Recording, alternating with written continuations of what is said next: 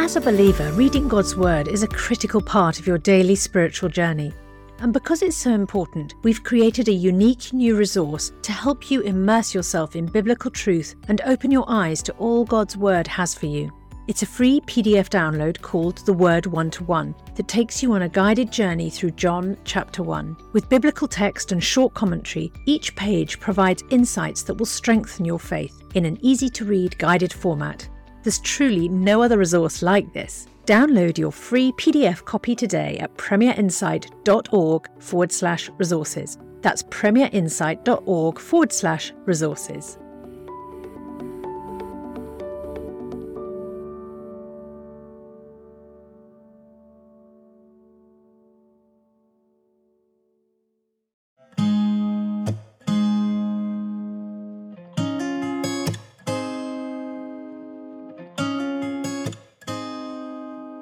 Ask NT Wright Anything podcast. Hello and welcome back. It's great to have you with us. I'm Justin Brierley, Head of Theology and Apologetics for Premier Unbelievable, and joined once again by Tom Wright for more of your questions. This week, Catholic listeners have sent in some questions for Tom, including Will the elusive dream of Catholic and Anglican unity ever be possible? I'm reconsidering my conversion to Catholicism. Should I take my six year old daughter out of the church? So, uh, some interesting questions coming up, and Justin Bass joining us for a final time on this week's edition of the show. Thanks to Reverend Rand out in the USA, who says, I love the podcast. I've been trying to navigate my way through following Jesus for many years, and the podcast is a light forward for my faith struggles. Thank you, Bishop, for your thoughtful, reasoned, and pastoral answers. Thank you very much for getting in touch, Rev Rand. Don't forget uh, today's show, as ever, brought to you in partnership with SPCK, Tom's UK publisher, and NT Wright Online, where you can find his video teaching courses. We do love your feedback as well, so if you can leave a rating and a review for us, it helps other people discover the podcast. And if you register for our newsletter at premierunbelievable.com, you'll get the link to ask Tom a question for yourself, plus all the other great stuff that comes with the newsletter. The link is with today's show. Just a final reminder less than a week till our live online event with Tim Keller 2, Walking with God Through Cancer, takes place on Tuesday, the 13th of December at 8 pm UK. That's 3 pm Eastern, 12 noon Pacific. It's going to be a great chance to catch up with Tim on his journey over the past two years and to ask your questions of him, and they could be on, on anything really. He's a wonderful thinker, writer, speaker, and apologist, very influential Christian thinker. So do register at unbelievable.live. The link is with today's show. Let's get into some of your questions.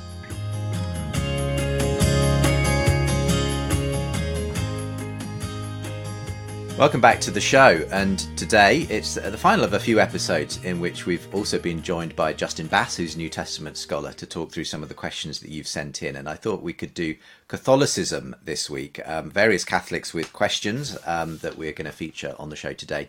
Um, Justin, before we get into them, you, I, you, when you, I picked you up from the airport and we were having a conversation about this ahead of time, you said um, I said, "What's your view on Catholicism?" Obviously, you you come from a, a Protestant, you know, evangelical tradition, um, and you said you're a kind of a mere Christianity guy. Do you want to just explain what you mean by that? Yeah, you know, I shared a great quote from um, Ross Douthat. I don't know if, know if you ever interacted with him, the the New yep, York Times writer, strong strong Christian Catholic uh, like something he said. He said, you know, he said a lot of us talking about him, his experience growing up. You know, they would discover C.S. Lewis, and then through Lewis they would discover Chesterton, and then Chesterton would make them Catholic. um, and he said that was his road. And and and interestingly, I had a very similar road. As I said, I, I discovered N.T. Wright early, but but C.S. Lewis was one of my definitely uh, Mere Christianity was one of the most foundational books for me. And through through reading Lewis, I found Chesterton. Thought Chesterton was even better than Lewis, but he didn't succeed in making me Catholic. Uh, I, I, didn't go all the way with uh, with, with, Catholicism. Chesterton um, almost thou persuadest me, but not I, not quite. And, and, obviously never quite persuaded you either, Tom. But let's let's go to a few people who were persuaded, um, and but but have some questions um, in you know since then. So this is um, from Dan in Oyster Bay, New York, who says, I'm a former Episcopalian, and we could say Church of England on our side of the pond, uh, who converted to Catholicism 11 years ago. Bishop Wright, you spoke at our Catholic seminary on Long Island a few years back, and it was extremely well received. Catholics, our popes included, have always had a soft spot for English Anglican luminaries like you, Archbishop Williams, and of course, St. John Henry Newman. But my question is what hope do you hold for full communion between Anglicans and Roman Catholics, and what must both sides give and give up to achieve this elusive dream of Christian unity? I'll start with you, Tom. Wow, wow, wow. Uh, one of the things which happened when I was Bishop of Durham was that I got involved in quite a lot of dialogue between Anglicans and Roman Catholics, both with our local Roman Catholic hierarchy in the northeast of England. In fact, the, the, the new Roman Catholic bishop uh, of Hexham and Newcastle and I became good friends. We used to play golf together. He's a lovely guy sadly died young. Um, but I saw a lot of, of him and his colleagues. But then also on the international stage, I was asked to go and represent um, the Anglican Communion at uh, the Synod of Bishops in Rome in 2008, and several other things which flowed out of that. So I've been involved with this quite a lot. And I'm constantly struck by, by, by two things simultaneously. One is that uh, the mere Christianity thing is true, that these are people who believe in the Trinity, in the, in the resurrection of Jesus, in the Holy Spirit, etc., etc. Um, and we, we link arms on the things that I would say are the things that really matter. But then the other thing is that they have other things which they seem to um, be obliged to believe, and some of them believe very passionately. For instance, about Mary, um, which just make my eyes cross. I think, how can you believe that Mary was um, was was uh, bodily assumed into heaven? That's a, that's a medieval idea. Um, various other things, etc. And things like purgatory. And I've had Catholic apologists explain purgatory to me and how actually it goes back to the Bible, etc., which it really, really doesn't. And I think, well, sorry, if it's a package deal and you have to take on all or nothing, then I'm afraid quite a lot of what you've got in that all is is not something that with any honesty I can accept. So that's a problem. Now I do know that many Roman Catholics, including many Roman Catholic theologians, will say privately that actually the center of it is Jesus and his death and resurrection, and that's what really matters, and that they are prepared to sit loose to other things. But as with any other great movement, there is a spectrum of the hardliners and the people who are prepared to say, well, we'll sit loose to some of that, but they can get in trouble if they say that in public. So I have said to them again and again, to my dear Roman Catholic friends, um, that, that, that as I read the New Testament, in the letter to the Galatians, which I think is the, the, the first letter to be written, um, the, the, the doctrine of justification by faith itself is not just something we ought to be able to agree on. It is the doctrine which insists that all those who believe in Jesus belong at the same table. And it seems to me that sharing communion ought to be the road to greater unity rather than the cherry on the cake which you get when you've done all the other bits of unity. And so that, that would be my position. And so when I'm at a conference with Roman Catholics, if they will allow it, I believe in intercommunion as a, a gospel imperative. Of course, sometimes because of whatever the Pope says, whatever, that is not allowed. But there are many Roman Catholics I know including some leading theologians, who actually agree with me on this. So that's the line that I would want to push. Mm. Your thoughts on do you do you think it will always remain an elusive dream, as this uh, listener puts it? Uh, on what what you know aspects of maybe what, what, what could be called the non-essentials. I think I think so. I don't think there's going to be an agreement on on issues of justification on maybe you know Mary, you know issues around Mary. I think I think these things probably will always be you know divide you know debated at least in the the higher structures. Uh, but individuals on the ground, I, I, I, see the same thing with, with some Catholic friends and and, and discussions I've had. I, I think I, what I'd really love to see and, and bring in the Orthodox as well. I, would just love to see all the Christian leaders in some way kind of do a mere Christianity. You know, here here we are coming up to two thousand years since Christ well, uh, was crucified and risen again. Wouldn't it be great if they all just you know take the Apostles' Creed, you know, something that we could all just say, hey, we all agree because because this is something I, I say to atheists and, and people who challenge Christianity. Many times they'll say, oh well, look look at all the different religion. I mean, all the different denominations, and oh, how can I believe this? Well, what, what I emphasize, it's what's amazing, what's a miracle, is what we all agree on. we all agree on the essentials. You know, we agree on there the. Is, there is such there is such a book. The book exists. Walter Kasper, who was the cardinal who was in charge of the ecumenical department in the Vatican for many years, excuse me, and whom my wife Maggie and I got to know quite well in our various trips to Rome, he produced a book called Harvesting the Fruits you might want to find that, Justin, and put a link to it. Harvesting the Fruits, because he had worked on dialogue with Methodists, with Anglicans, with Eastern Orthodox, etc. And he pulled together the results of all these different dialogues across the board. And he said, here is what we all seem to believe. And it's it's maybe a bit dry because it's a kind of an academic exercise of here's all this with all the footnotes, and it probably would take a C.S. Lewis or a G.K. Chesterton to say, okay, let's pick up um, these fruits and let's turn them into something a bit more appetizing than simply a, a, a rather academic list. But that has that has been done. The problem then, you know, when you talked about the non-essentials, Justin, that's that's of course exactly the point that this is a philosophical thing that within so much traditional Roman Catholic thought, particularly rooted in Aquinas, and in so much Eastern Orthodox thought, there is no such thing as essential and non-essential. It's all one seamless whole. It's like a sheet of glass, and if it's broken, it's broken. Um, and it's a peculiarly uh, 16th century thing, which the early Anglicans in the 1520s, even in the 1530s, were keen on because of the Eucharistic controversies to say, look, we agree on all the basics. Can we agree to disagree on what we mean when we say the body of Christ, when we give somebody the, the, the, the wafer or the bread in the communion?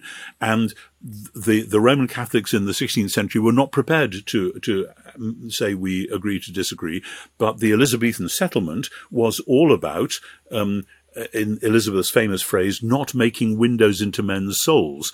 And that was not a free for all on every aspect of doctrine and ethics, as people have sometimes imagined. It was saying on this very specific thing, this is a deep mystery. And if you choose to interpret it that way and I choose to interpret it this way, we are not going to fight over that um, because we all believe that Jesus died for us and rose again. And that's the really important thing. Um, so, so the, the, the question of, the difference between essentials and inessentials is itself one of the problematic differences that we have to work at. And Rowan Williams gave a lecture in Rome some years ago in which he said basically that. He said, look, we agree about so much. Can you not now move to the point where you can say some of the things you strongly believe are things you're prepared to say that uh, other people needn't believe, and you could still be in fellowship with them. Mm-hmm. It's, it's th- those are those are the kind of issues. And an analogy that I use, uh, I'll just say briefly, I like to use is is the uh, Paul and Barnabas rift in Acts 15, because you know Paul and Barnabas, it wasn't over doctrine, but it was over you know it was over uh, taking uh, taking Mark you know on this missionary journey, but they couldn't agree. mm. and, and so what what do you do when two apostles you know don't agree on something? Well, ultimately good came out of it. You get two missionary journeys. You know, both are proclaiming the proclaiming Christ and proclaiming the gospel in the different places they went. Uh, we follow Paul. We don't know exactly where Barnabas and Mark went. Maybe they went to Alexandria, but th- they both went to proclaim the gospel, to proclaim what we would say the essentials. And but that it was a necessary rift, right? I mean, because they couldn't agree. It may, it may have been a necessary like rift, Go, but, go but the, the, way the way they did it, I think, was was scandalous. I mean, Luke describes it as a paroxysmos. You know, that was it was a furious row, um, which must have shaken the church at Antioch to its foundations. So that's where I, I parallel, you know, whoever's Barnabas, whoever's Paul, but you know, Catholics and Protestants, you could you could kind of say that we're on our journey doing, you know, pre- preaching the gospel, we have this rift where we can't agree, but we could also look back at each other like Paul and Barnabas could and say, "Hey, you're still my brother. We, are preaching Christ. We can't agree on everything, but." but Paul, of course, came back and said that that ultimately Barnabas uh, was was in, right. In the present, in the present dangerous secular or even post-secular world, when so much is going on, I, as an Anglican, have far more in common with my Roman Catholic neighbours than with all sorts of other people out there. Um, uh, particularly the, the mass of secular humanity, you know, we are we are absolutely at one on the things that really matter. Well, why don't, why don't we go to question two? And this comes from someone else, uh, Liam in England, who was also a convert, funnily enough, um, from from Anglicanism to uh, Roman Catholicism. But having second thoughts, um, so he says, I, I started listening in part because I've experienced a crisis of Catholicism, converted from the Church of England about 10 years ago, but I've spiritually matured. I've begun to question some of the structure and rigidity that I found so appealing in my 20s. I've reconnected with old Anglican friends who've even wondered if I might be discerning a call to ministry. Anyway, the question really for Liam relates to his daughter. He says she's six and I've worked hard to raise her as a Catholic. She attends Catholic school. She's developed a beautiful little faith of her own. She's a particular devotion to Mary. She loves her rosary and sings songs she's learned about the seven sacraments. I believe Professor Wright is generally opposed to people leaving their churches and their denominations, and I'm keen to hear his view on my situation. Is there merit in staying put to avoid disrupting my little girl's spiritual development, or is it my responsibility to lead us both into a different tradition if I do have concerns about some of the technicalities of our Christian faith? So, any any thoughts on on this particular wow. story, Tom? it's a very difficult one, and it's a pastoral question first and foremost. And as we've often said on these programs, um, I cannot be a pastor at long distance or by, by Zoom or whatever. Um, this is something that the person concerned has to go to somebody that they trust and love and who trusts and loves them and to pray about it and maybe weep about it and agonize about it. And I think one of the things to say is there may be no perfect solution here. And the idea that there is a perfect solution and if only you could find it, then all would be well may itself be a snare and a delusion which leads some people to go from church to church to church um, just like in other bits of life, lead people to go from one marriage partner or near equivalent to another to another, thinking, "Oh, I, I messed up. I'm now going to find the perfect person." And of course, again, that that it doesn't work like that. Um, I I would normally encourage people to explore from within their own tradition if they can. However, over the years, I have watched many people move out of this and that and the other tradition. I remember one couple who, when I first knew them, they were in the Salvation Army. They were Salvation Army officers. They then became Anglicans and then um, maybe 10 or 12 years later, they became Greek Orthodox, which is what they now are. That's quite a journey from the Salvation Army to Greek Orthodoxy. And, and I, I want to say good luck to you. Um, you know, God bless you. Uh, in the strange economy of God, all sorts of things like that may well happen. I have watched people come from Roman Catholicism into Anglicanism and vice versa, including some people quite close to me. And um, I, I, don't have a grand scheme which says if only all of you would do A or B or C, then the whole world would be wonderful. I think it's a matter for individual prayer, individual wrestling with conscience, and certainly when children are involved, because it can be incredibly confusing for children. Equally, I would worry about some of the things which might be taught to children in um, a, a, a Roman Catholic Sunday school, but which might then cause them difficulties later on when they start to ask other sorts of questions. So I wouldn't want to build in too much too early. Um, so you hear what I'm saying? Um, maybe a typical Anglican response that that there are there are there are many pathways which, God willing, converge. Um, I don't know that they do, but knowing many people in many traditions, they seem to. Equally, I know many people in my own tradition who seem to find Anglicanism a place which is so undemanding that you wonder whether they're actually being genuine disciples or not. They can just slide in and out of, of, of their particular type of Anglicanism. So I'm not saying that Anglicanism is the perfect thing in the middle. Far from it. We, we are all messed up um, but let's be wise and prayerful about how we relate to one another and how we contemplate the possibility of switching from A to B, because that's always fraught with all sorts of questions. I mean, you're a father to young children, Justin. Any any suggestions for this, father? Yeah, I, I mean, I, I sympathize with what Tom said. You know, what what they're going to teach the kids. You know, at the at in in in, a Catholic, in Catholic churches. You know, to me, are important. You know, even though in a sense uh, on the big on the big scale of things. I think some things are non-essential, but I would always encourage people if they can and if and if the opportunity uh, works out for them to move into more something within the Protestant tradition, whether Anglican or Reformed or you know some some some sort of uh, you know more in the Protestant tradition where they're not going to be using the Rosary or things like that. Not only you know pr- praying to the Father, the Son, or the Holy Spirit, for example, but um, you know, I, I, I would encourage people wherever they're going to love Jesus the most, you know, wherever they're going to be conformed the most to Christ, you know, that that's where. So, so I actually have some some some strong Catholic friends, and I see them on fire for Christ, and and you know, trying to change things within their parishes, which are led by very kind of liberal priests and things like that. And so, in in my sense, like if I had to choose, even if I could change their hearts and make them come over to a Baptist church, I don't think I would. I think I think they're better where they are. I think I think they're thriving the most in Christ where they are. But but when it comes to kids, I mean, yeah, my I mean, my advice, pastoral advice, would always be to to be somewhere where the most truth uh, uh of the scriptures is being taught, and and that generally is going to be in a more Protestant uh, tradition. but to some extent, let's not underestimate how much the parents themselves have a huge influence, and and regardless of what particular education their children might be receiving, the way that that then sort of gets interpreted and, and fed back to them uh, by a parent who perhaps acknowledges that there are you know there are question marks and that sort of thing might might be very helpful in in bringing that child to a, a more mature rounded faith in the end i suppose tom yeah, uh, yes, absolutely. And the conversations over meal tables. I mean, uh, I think back to conversations over Sunday lunch after we'd all been to church and heard a sermon. And,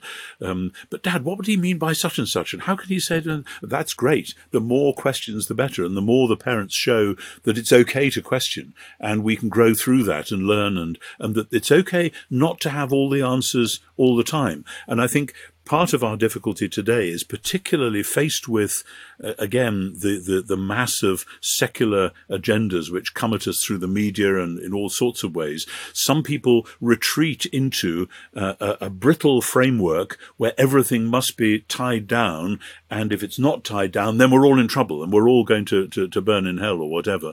Um, and to be able to say, rather as with essential and non-essential things, uh, no, there are big questions. We don't all have all the answers answers. Nobody probably has all the answers. If God is God, for goodness sake, we wouldn't expect, shouldn't expect to be able to understand God totally and utterly. And if you say God is revealed fully in Jesus, which the New Testament does say. Yeah, okay, now look at Jesus. Do you understand Jesus from top to bottom? Probably not, actually. So let's be humble and rather than have this arrogance which leads to this brittleness of saying this way is absolutely right in everything that it does. So just come inside here and then you'll be safe.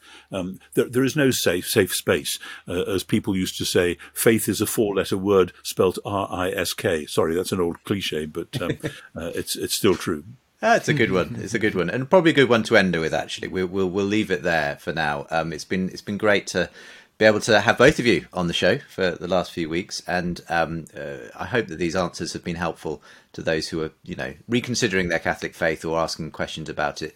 Um, obviously, um, we we know that many Catholics Eastern Orthodox and others listen to the show. We love you all, um, and and we hope that we'll continue the the good, friendly, and important dialogue that goes on between Christians of different traditions. But for now, um, Tom and Justin, thank you so much for being my guests. Thank you for inviting Thank me. you very much. Very good to be with you both. And Justin, very good to make your acquaintance. I hope it won't be the last time. a blessing and an honor, sir.